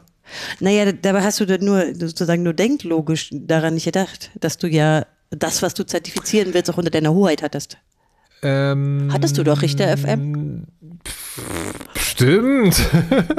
ich krieg's, ich krieg's jetzt gerade im Kopf nicht zusammen, warum, also warum das für mich ein Unterschied war. Ähm, aber ich glaube, es ist, es ist tatsächlich eher der Fehler, dass ich die Zertifikate institutionell sozusagen gesehen habe. Also einen, äh, wenn, ich, wenn ich irgendwo ein Zertifikat kaufe für bundesdruckerei.de, wird ja eine Geschäftsbeziehung eingegangen und dann gibt es sozusagen noch einen zweiten Kanal, auf dem sichergestellt wird, dass bundesdruckerei.de tatsächlich dem der Firma bundesdruckerei.de gehört, während ich sozusagen, ich könnte mir aus eine, eine Webseite machen, irgendwie kurz.com und dann äh, zuletzt in Krypt sagen, ich bin Konstanze Kurz und dann so, genau. Aber, es, aber tatsächlich sozusagen, das Zertifikat macht technisch ja nichts weiter, als zu sagen, der, die URL oder die Domain, mit der du kommunizierst, ist die Domain, mit der du kommunizierst. Aber wer, wem diese Domain gehört, können wir dir nicht sagen. Das ist eben genau das, wo eben auch Artikel Aha. 45 jetzt mehr machen möchte. Also ah. es gibt auch verschiedene Zertifikatstypen und ja. die einfachste Art, die eben auch Let's Encrypt ausstellt, ist sozusagen so, glaube ich, Domain Validation. Also dass man wirklich immer nur sagt, wem gehört diese Domain und mhm. wir binden jetzt einen Schlüssel an den Domainbesitzer. Ja. Ob hinter der Domainbesitzer, wenn es jetzt kurz.com schon gibt, vielleicht eine andere Seite, einfach ja. eine andere Person Impersonator oder eine andere Firma, wenn die die URL nicht haben, kann ich die Domain ja kaufen und mhm. die einfach besetzen. Und es gibt sozusagen noch bessere Zertifikate, gab es auch schon vorher mit TLS, hieß so, das heißt besser, einfach sozusagen Enhanced Validation, wo wirklich geschaut wird, ist die legale Entität dahinter auch die, die tatsächlich zu der Domain ja. gehört wurde vor ein paar Jahren eingestellt, das irgendwie verschieden darzustellen. Das habe ich auch erst bei einem Konferenzvortrag, glaube ich, mal gehört, dass es ja. da, das, das, Logo konnte verschieden grün aufleuchten, je nachdem, was für ein Zertifikatstyp okay. man im Hintergrund hatte. Eben eins, was noch zusätzlich wirklich die legale Identität überprüft hat. Wurde abgeschafft, weil es einfach zu kompliziert war und man das wirklich auch kaum eigentlich hm. verifizieren konnte. Und das, was die EU jetzt möchte, deswegen heißen die Zertifikate eben auch anders, diese, diese Quarks, wo ich mir immer nicht merken kann, wofür es steht, die sollen eben gerade wieder diese legale Bindung bieten ja. und verpflichten zum Beispiel auch Browserhersteller dazu, das, was sie abgeschafft haben, weil sie gesagt haben, haben die Leute haben es nicht verstanden und es konnte sogar für Phishing ausgenutzt werden, diese Identitätsinformation wieder darzustellen. Ja. Dass man eben wirklich überprüft hat, wem gehört denn diese Domain. Einfach nicht nur, ich bin ein Besitzer von der Domain, ja, sondern ich bin auch irgendwie die Firma, aber, die das zu besitzen hat. Aber das, also jetzt mal abgesehen davon, dass die Umsetzung anscheinend bis jetzt gräulich war, ich finde das als Konzept jetzt nicht so doof. Ähm, man, genau, es ist, auf den ersten Blick mag es irgendwie ganz gut aussehen und das haben auch, also größere Firmen, bei gewissen Banken will man das natürlich haben, aber die Frage ist immer, wie kann man es überprüfen? Und also was ja, durchs Zertifikat dachte ich. Durchs Zertifikat, aber zum Beispiel, was ist, was ist eine legale Identität äh, oder äh, weil es gibt, also der Name einer Firma ist ja nicht global eindeutig. Das heißt, ich kann auch eine Firma mit demselben oder eine, eine ein anderes Land gehen, wo die Firma vielleicht nicht registriert ist, mir da dann denselben Firmennamen registrieren lassen, habe dann wieder eine legale Bindung, aber vielleicht nicht in dem Staat oder im Land, wo ich eigentlich gerade kommunizieren möchte. Also mhm. auch da, es gibt, wird immer Möglichkeiten geben, das zu unterlaufen und einfach dieses, das Vortäuschen, dass man jetzt mehr Sicherheit hat, weil wir wirklich eine legale Bindung überprüft haben, der, der tatsächliche Gewinn an Sicherheit ist, glaube ich, eher marginal, hm. weil man den auch wieder unterlaufen kann und man, ja, man, man täuscht Vertrauen vor, indem man da jetzt ein größeres oder dickeres grünes Siegel hin, hinbaut, der aber genauso gut zu unterlaufen ist. Also das heißt sozusagen, eure Aussage ist im Prinzip alles, wie, wie hast du es genannt, Domain Verification, also alles, alles außer, also wenn man Zertifikate benutzt, sollte man sie nur für diese technische Definition, du redest gerade mit der Domain, mit der du glaubst, mit der du redest, nutzen. Alles andere ist Stand heute, 30. November, Quatsch. Es ist nicht Quatsch, also gerade bei Banken, die haben schon dieses bessere Zertifikat, aber der Unterschied wird mir nicht mehr dargestellt. Also sozusagen, und das ist eben eine Sache, die jetzt einfach gefordert wird, dass wir sagen, wir brauchen jetzt wieder diese komplexeren Zertifikate mhm. und da einfach nochmal einfach eine andere Tür aufgemacht wird, über die man gar nicht, glaube ich, unbedingt reden muss, auch dass diese Informationen dargestellt werden. Es wird nur wieder die Komplexität für die Endnutzerin erhöhen mhm. und die werden überfordert sein, was jetzt ein grünes Siegel und ein grün umrandetes Siegel bedeutet. Ähm, weil das gab halt wirklich früher diesen Unterschied. Ja. Jetzt, äh, jetzt kommen wir von der Stelle, wo Konzert hat gesagt, so, ja, sie ist so leicht optimistisch, weil jetzt ein Krypt gibt es ja, aber so, so, so richtig äh, schlau. Ja, aber so habe ich das auch nicht gesagt. Ich wollte nur sagen, das ist ein Beispiel, ja, dass, aber, dass das keine unveränderbare ja. Struktur ist, sondern dass man da Bewegung reinkriegt und auch wirklich viel Bewegung. Na, aber, aber momentan ist doch sozusagen, also äh, ist doch sozusagen vor allen Dingen, wir wollen den Artikel 45 nicht. Ja, der mhm. muss weg. Genau. Also anzünden, hattet ihr schon gesagt. Ne? Man kann den genau. auch einfach rausstreichen. Kann er äh, rausstreichen oder anzünden, aber was dann? Na, es ist ja kein Zwang, äh, im Rahmen dieser EIDAS-Verordnung auch äh, die Zertifikatsstruktur unbedingt anzufassen. Das ist ja nicht unbedingt Zwang. Kann einfach weg, verstehst du? Damit könnte immer noch EIDAS kommen. Wir haben ja schon eine funktionierende Infrastruktur. Also warum sollten wir eine zweite Schatteninfrastruktur mit anderen Sicherheitsrichtlinien? Äh, ja. Moment mal. Ja? Also wir haben eine funktionierende Infrastruktur, aber ihr habt mhm. schon gesagt, dass die Motivation, aus der der Artikel 45 entstand, jetzt nicht ganz von der Hand zu weisen mhm. ist. Also das heißt, wir müssten es trennen. Wenn man jetzt sozusagen nur aufs EIDAS-Gesetz kommt, dann sagt ihr Artikel 45 streichen, weil alles andere funktioniert auch ohne. Mhm. Und was ich jetzt als halbwegs aufmerksamer Zuhörer sozusagen aber, aber auch mitnehme, das mit dem Zertifikatsding ist schon ein Ding, da könnte man sich schon nochmal Gedanken drüber machen. Aber das muss man dann extra machen und das muss man vor allen Dingen nicht in der Form machen wie Artikel 45. Nicht mit den Zertifikaten, weil ich glaube, da haben wir wirklich funktionierende Lösungen. Und wenn ein EU-Land sagt, es möchte gerne selber eine Root CE haben, kann es ja eine gründen. Es gibt yeah. ja Prozesse, die können einfach äh, so eine Sache machen und müssen sich halt an die Regeln, Stand, an die Standards halten müssen, schauen, dass sie sicher sind und dann werden sie auch akzeptiert. Nee, das also, es gibt ja Beispiele dafür. Also das wäre ja nicht, ist ja nicht, das gibt's ja. Genau, also das unterliegende Problem war ja, dass einige anscheinend die Befürchtung haben, wir machen uns zu abhängig von genau. amerikanischen Browsern ja. und vielleicht machen die irgendwann in der Zukunft Entscheidungen, mit denen wir nicht mehr einverstanden ja. sind. Und wenn aber das Problem ist, wir machen uns zu abhängig von amerikanischen Browsern, muss man dieses Problem lösen und nicht irgendwie hintenrum okay. noch was ranflanschen. Um, ja. Also keine Gesetzgebung machen, sondern eher, keine Ahnung, Technologieförderung oder was da Werkzeuge sind, um. Genau. Okay. Ich fände es nicht verkehrt, meine Güte. Ja. Also in Europa könnte man es ja mal, wenn man das ernst meinte, mit der digitalen Souveränität tun. Ich meine, sie haben auch nicht nur von den Amis Angst, sondern auch von den Chinesen. Also bitte. Das, also das, das heißt, das Zertifikatsthema ist technisch geklärt. Es wird nur in der Tat momentan von sozusagen, also geografisch konzentriert, äh, sozusagen von finden viel, also Software und Plattformen sozusagen sitzen halt im US-amerikanischen Raum. Und wenn man das diversifizieren wollen würde, müsste man das machen und nicht ein Gesetz machen, wo man vorschreibt, welche Zertifikate. Das ist sozusagen die Quintessenz. Genau, das wäre so meine Sprache. Ja. Okay. Und deswegen auch das Beispiel von Konstanze mit Let's Encrypt, ja. weil das eben genau ein Schritt in die Richtung ja. ist, sich unabhängiger zu machen. Ja. Okay.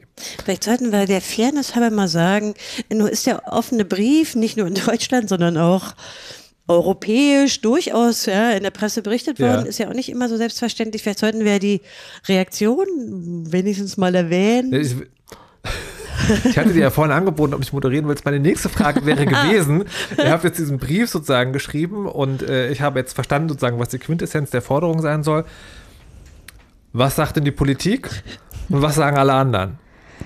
Ähm, ja, also da gab es jetzt eben diese Trilogabstimmung und da sind an dem Artikel selber hat sich nichts mehr geändert, aber es kam dieses Recital dazu. Was ist denn das deutsche Wort, Konstanze? Ich glaube, es gibt keins. Ich kenne keins. Recital. Was, heißt halt so. Was macht das? Ähm, nee, das ist eine Form von Gegenüberstellung. Also, ja, das, also, sie haben, nee, anders. Wir müssen mal kurz den Zeitplan sagen. Also, ja. war jetzt unmittelbar. Jetzt ist der 30. Den, November. Genau, und vor zwei Tagen war das in diesem ITRA-Ausschuss, das ist der Industrieausschuss. Mhm. Und dann hat man immer vorher natürlich eine gewisse Zeit, am, wenn ich mich recht erinnere, war am 8. November der offene Brief, um Änderungen darzustellen und zu veröffentlichen. Und ja. das haben die irgendwie erst zum 16. November geschafft. Das heißt, das waren sehr wenige Tage, um das ja. überhaupt mal durchzusehen. Und diese Recited, das stellt die Änderung gegenüber. Ja. Und da hatten sie jetzt im Industrieausschuss leider festgestellt, da gab es ein Softwareversagen Weswegen diese Gegenüberstellung nicht so richtig war. Da fehlte auch irgendwas, da fehlten ganze Zeilen. Ja. Weswegen es jetzt eine Verschiebung gab wegen dieser technischen Probleme auf den 7. Dezember. Das heißt, wir wissen noch nicht. Und äh, da könnte sich noch was ändern dann? Also ist das, ist das nur eine Anzeige der Änderung oder könnte dann nochmal neu verhandelt werden? Streichen wir Artikel 45 doch noch? Also an dem Artikel hat sich nichts geändert und es kam eben so ein Recital hinzu. Ja. Ähm, und da wurden ein paar von unseren äh, Bitten sozusagen auch erhört. Es wurde insbesondere gesagt, dass die Bedingungen, diese neuen Zertifikate der EU zu akzeptieren, sollen nicht dazu führen, dass die Verschlüsselung dass die Browser in, in, der Unterstützung ihrer Verschlüsselung irgendwie gehindert werden sollen. Aber der Wortlaut ist identisch geblieben und diese Recital ist halt wie eine Form von Hinzufügung. Und der eigentliche Artikel ist gleich. Genau, es hat überhaupt nicht rechtlich binden. Also sozusagen die Bedeutung von diesem Recital ist nicht klar und es ist auch wieder so ein bisschen misleading, weil eben gesagt wird, nur dadurch, dass ihr diese Roots, diese neuen Root-CR-digen Sachen akzeptieren müsst, könnt ihr trotzdem die Verschlüsselung genauso weitermachen wie bisher. Aber das, der Punkt ist ja einfach, dass man aufgrund von diesen Zertifikaten, die hinzukommen, potenziell mit falschen Schlüsseln verschlüsselt. Also das ist so, äh, man hat was hinzugefügt, ohne dass es eigentlich einen, einen wirklich effektiven. Also hat. Artikel 45 kommt.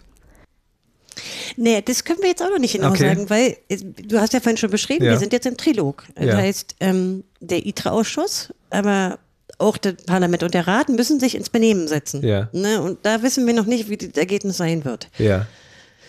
Ich glaube, aus politischen Gründen wird leider diese Streichung nicht mehr erfolgen. Aber man sollte die Hoffnung nicht aufgeben. Und wir haben noch nicht den 7. November, also 7. Dezember. Wir wissen noch nicht genau, wie das ausgehen wird.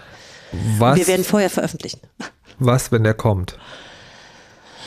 Naja, dann würde ich jetzt selber sagen, was du vorhin sagtest. Also was man ja noch machen kann, ist auf jeden Fall gucken, wie wird es tatsächlich praktisch getan. wie setzen sich die einzelnen Nationalstaaten hin und setzen das um? Das muss man dann einfach beobachten. Da bleibt einem ja keine andere Wahl. Also was willst du machen? In den Untergrund gehen? Nee, äh, also ich hätte, also die Frage ist sozusagen tatsächlich zweigleisig, weil einerseits sagen nach dem politischen Plan, ne, also was, was macht man, wenn ein Gesetz verabschiedet würde, von dem man sagt, das muss angezündet werden. Und das andere ist aber auch ähm, aus NutzerInnen-Perspektive. Das heißt ja, also absehbar haben wir vordergründig einen Browser, wo ich dann vielleicht lernen muss, wie ich einzelne Root-CAs ausschließe, zum Beispiel die von Ungarn. Ähm, das soll auch nicht möglich sein. Es wird auch explizit gefordert, dass die Browser keine Möglichkeit zur Verfügung stellen, einzelne auszuschalten. Haben wir, haben wir noch nicht erwähnt. Aber wenn man einen Browser Open Source macht? Das wird vermutlich so die Konsequenz sein, dass es dann sozusagen eine EU-Variante der Browser geben wird und die Nicht-EU-Variante und alle, die technisch versiert sind oder vielleicht auch die, die kriminell sind, ja, ja. die man vielleicht damit irgendwie fangen wollte, die werden natürlich dann einfach eine, nicht die Nicht-EU-Variante des Browsers nehmen, aber die normalen. Okay, dann machen wir, also wenn das soweit kommt, machen wir dann Hands-on-Chaos-Radio für Nicht-EU-Browser äh, auf dem eigenen Rechner kompilieren der eigene Rechner musste dann anyways damit beschäftigen, wenn es soweit ist. Das ist aber schlimm trotzdem, weil ja, das, das, Problem ist ja, jetzt sagen wir, hey, technisch versierte Leute können das ja irgendwie hinkriegen oder Kriminelle, aber für die große Masse könnte damit trotzdem die Überwachung kommen.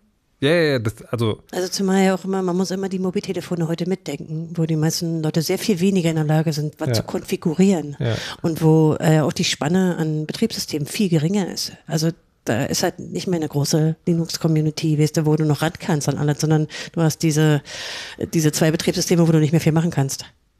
Aber gibt es so einen Plan aus eurer, also Wissenschaft, NGO, Aktivisti-Perspektive, was man dann macht, wenn der Artikel 45 kommt? Naja, es wird natürlich einmal auch, das haben wir jetzt noch nicht besprochen, kann man sich natürlich überlegen, ob man strategisch den rechtlichen Weg beschreitet. Könnte man ja immer noch mal tun. Ist ja bei Verordnungen auch so selten nicht. Aber. Das heißt also eine Klage vor welchem Gericht dann? Naja, das wird wahrscheinlich dann schon eher so sein, dass man auf die Nationalgesetzgebung gucken muss und dann in der Regel die nationalen Gerichte verweisen auf den EuGH, Europäischen mhm. Gerichtshof. Okay. Ist ja sehr schwierig, den direkt ähm, anzusprechen. Aber ich glaube, vor allen Dingen muss man es im Blick behalten. Ja, mhm. also wie setzen welche Länder wie um? Also nun sind natürlich in Europa die Länder nicht alle gleichwertig, ja, was zum Beispiel Deutschland für eine Gesetzgebung daraus machen wird und wie sie es umsetzen, also vor allen Dingen praktisch umsetzen, wird eine Rolle spielen. Ja, mehr als gucken können wir dann wohl nicht. Mhm. Er dreht sich halt ein in so eine, in eine Vielzahl an Gesetzgebung, an der man echt sehr fundamentale Kritik üben kann, die vor allen Dingen aus der technischen Community kommt. Das ist jetzt gerade so eine Häufung. Das ja. liegt aber auch ein bisschen daran, wo wir gerade sind in der Legislaturperiode. Weil jetzt gerade viel durchgesetzt wird, weil dann ja die Europawahlen kommen und die versuchen natürlich jetzt auch viele äh, noch durchzudrücken. Gibt es eigentlich politisch, also sozusagen äh, in der EU-Politik, im Parlament sozusagen Fraktionen, also lassen sich da politische Richtungen klar machen, dass es irgendjemand gibt, der sagt, das ist aber Quatsch, was ihr da gerade macht, oder sind, sind politisch gesehen eigentlich alle dafür? Naja, das ist deshalb schwierig, weil das hier ja nicht äh, der Ausschuss für bürgerliche Freiheiten ist oder so, also der Innenausschuss, mhm. sondern das ist der Industrieausschuss. Da sind oft die Parlamentarier drin, die ohnehin sehr wirtschaftsfreundlich sind und ein Ohr an der Wirtschaft haben und weniger jetzt an den Lippen der Zivilgesellschaft hängen oder an, ja, gerne die Akademie von vorne bis hinten lesen. Das ist ja ein Industrieausschuss, mhm. der hier federführend ist, ITRE. Und insofern würde ich schon meinen, es scheint mir auch so ein bisschen in der Reaktion. Mein Eindruck ist, dass das so ein bisschen abgetan wird, als, oh, hier läuft eine Kampagne gegen uns und sich gar nicht auf die Argumente, die ja auch schriftlich dargelegt sind in diesem offenen Brief, den wir verlinken werden, ähm, ja, darauf richtig eingegangen wird. Das sieht man auch, finde ich, an der unmittelbaren Reaktion ähm, finde, das ist halt schade. Und dann noch dieser heimliche Vorwurf, der jetzt sozusagen an die Akademie gemacht wird, man hätte sich da mit Google ins Bett gelegt oder mit Mozilla, die ja nun auch dieselbe Position vertreten, die, das ist natürlich infam. Ja, weil, weil der letztlich, also hier bringt eine warte Community mal, von Experten ja Argumente vor und man kriegt nur komische Antworten, die irgendwie an der Seite vorbei argumentieren. Darf, darf ich mir kurz auf der Zunge zergehen lassen, dass EU-PolitikerInnen sagen, die Wissenschaft hätte, wäre sozusagen Opfer von Lobbyismus geworden?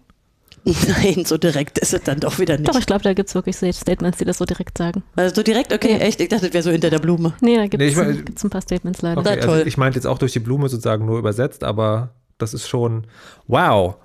Okay, das ist äh, okay. So, wir waren ja, ähm, ich hatte ja ursprünglich gefragt, sagen, was war die Reaktion in der Politik? Nicht so gut haben wir gerade erfahren. Was sagt denn der Rest der Welt dazu? Oh, profunde Desinteresse, würde ich sagen. Also ich habe den Eindruck, das schon wieder sehr, sehr nischig ist. Also man braucht immer sehr lange, wenn man, wenn man richtig so fundamentale Kritik durchbringen will und dafür ist der Prozess schon zu weit am Ende, glaube ich. Hm. Und es ist auch technisch zu kompliziert, ja. glaube ich. Also irgendwie zu erklären, wie diese Zertifikate was mit Verschlüsselung zu tun haben und jetzt, weil wir noch mehr vertrauenswürdige Zertifikate hinzufügen, wie kann es denn schlimm sein? Also es ist irgendwie so ein technisch anspruchsvolles Thema und das mhm. gibt es eben auch gerade Heute wurde jetzt auch so ein, äh, nochmal so ein Dokument geleakt, wo halt wirklich auch dieses, die Komplexität so ausgenutzt wird, um ja, Missinformationen zu verbreiten, um einfach zu sagen, es wird ja nicht schlimmer, es wird ja alles besser. Dokument geleakt Und, von wem? Ähm, also nicht von wem geleakt, sondern sagen, wessen Dokument? Das ging an die, ähm, an die MEPs, also Member of the European Parliament, einfach nochmal so ein Informationsdokument. Ich weiß nicht, wer der Absender ist. Ich glaube, ah. das ist nicht rausgekommen. Ich glaube, das ist die äh, Kommission schon. Also, ne? Aber da wurde so gegenübergestellt, was sind denn jetzt diese neuen qualifizierten Zertifikate, was bedeutet das, was, wie, da wurde eben schon auf die Argumente eingegangen, aber eben jedes Argument ist halt, es ist, sagen wir mal, misleading, als äh, wäre noch das, die beste äh, ja, also es werden, die mir da einfällt. Es werden quasi die Kritiken komplett umgedreht. Also so ein, hey, es gab doch die folgenden Kritiken, aber das stimmt überhaupt nicht, weil. Und danach kommt eine Begründung, die sich für jemanden, der technisch nicht so tief drinsteckt, so liest, als wäre eben dieser Brief von Wissenschaftlern, Wissenschaftlerinnen falsch. Also es ist quasi so ein, das Argument kam, aber die, das stimmt gar nicht. Und man muss eben sich sehr, sehr, sehr tief mit der Technik beschäftigt haben, um zu wissen, wer lügt hier eigentlich wen an. Und wow. das ist halt super schade. Also ich meine, es gibt ja genau deswegen Wissenschaftlerinnen, Wissenschaftler, die sagen, hey, das ist unsere Meinung, wir haben mhm. das unterschrieben. Und trotzdem gibt es eben irgendjemand, wir kennen den Absender halt leider nicht, der sagt so, nee, die Argumente stimmen nicht und alles ist genau das Gegenteil von dem, weil das ist eine schwierige Situation auch für mhm. Journalisten, muss man natürlich auch mhm. sehen. Also A, das überhaupt zu berichten, das ist jetzt mhm. nicht gerade das Sexiness weit oben. Wir haben ja. doch nur anderthalb Stunden gebraucht, um das grob genau. zu verstehen. Ja. Also zeigt halt so ein bisschen, ja, naja, es ist vielleicht nicht unbedingt, es ist kein, kein gutes Beispiel, weil letztlich hat natürlich der Protest auch spät begonnen. Ja. ja in dem Prozess.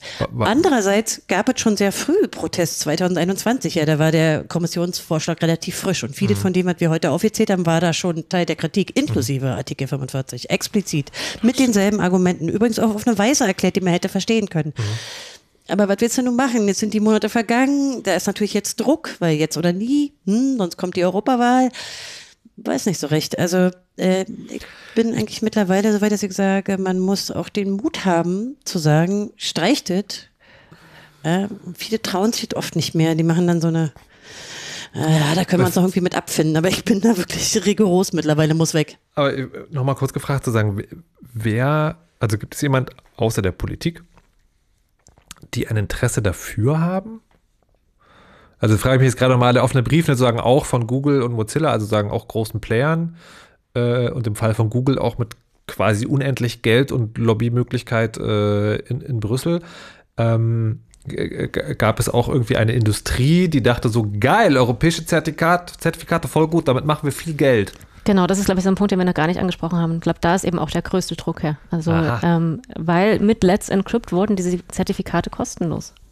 Ja, das haben wir noch nicht erwähnt. Das ist ein wichtiger, gut, gut dass du das nochmal gefragt hast. Ach so, das heißt sozusagen, und jetzt äh, sehen Zertifikatsanbieter die Möglichkeit, eben wieder diese Extended Validation wieder einzuführen, auf dem Hinterweg zu sagen, wir müssen eben diese Identitätsprüfung machen. Es geht eben nicht alles automatisch, indem wir das nur an die Domänen binden.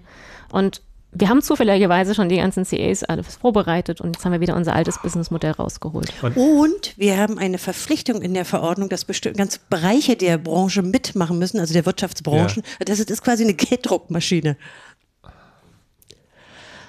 Aha, genau.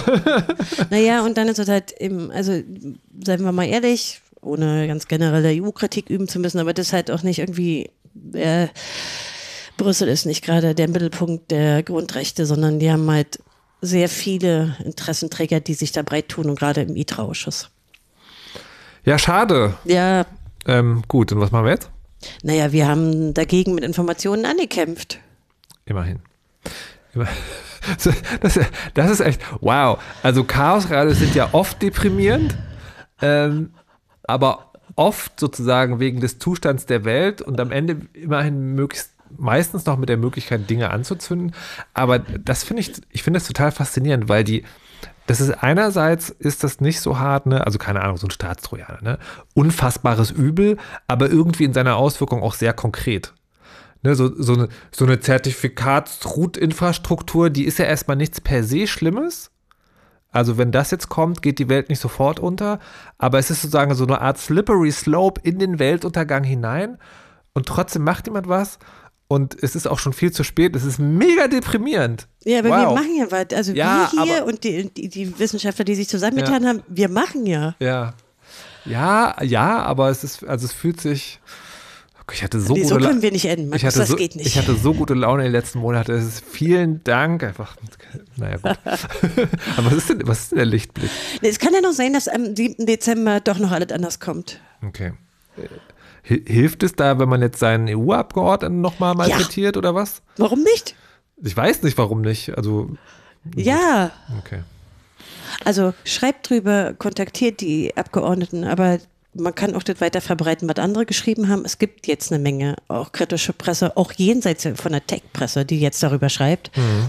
Do it. Also ich meine, ist ja nicht so, dass das irgendwie ein Geheimthema wird. Es gibt schon Leute, die sich damit auseinandersetzen in, ja. in Deutsch, aber auch in Englisch. Also ja, beteiligt euch. Kleiner Aktivismus wird groß. Und wenn äh, jemand sagt, ich verstehe es aber nicht, dann gebt ihm einfach dieses Chaosradio zum Hören. Gut. Ja, ey, komm, wir haben erklärmäßig, erklärmäßig, oder? Waren wir doch. Also, das, also ich traue mir das nicht zu sagen, weil wir stecken jetzt sozusagen in der Sendung drin. Aber liebe HörerInnen, wenn ihr Kommentare und Feedback habt, schreibt es äh, auf chaosradio.de dort ins Kommentarfeld. Ähm, Anja, Jiska und Konz, vielen lieben Dank. Es war ernüchternd, aber wenigstens gut erklärt. Und ansonsten bleibt mir nur das zu sagen, äh, was mir immer noch am Ende übrig bleibt. Der einzige Stein, an dem wir uns festhalten können. Lasst euch nicht überwachen. Wichtiger denn je heute und verschlüsselt immer schön eure Backups. Tschüss. Tschüss. Ciao. Tschüss.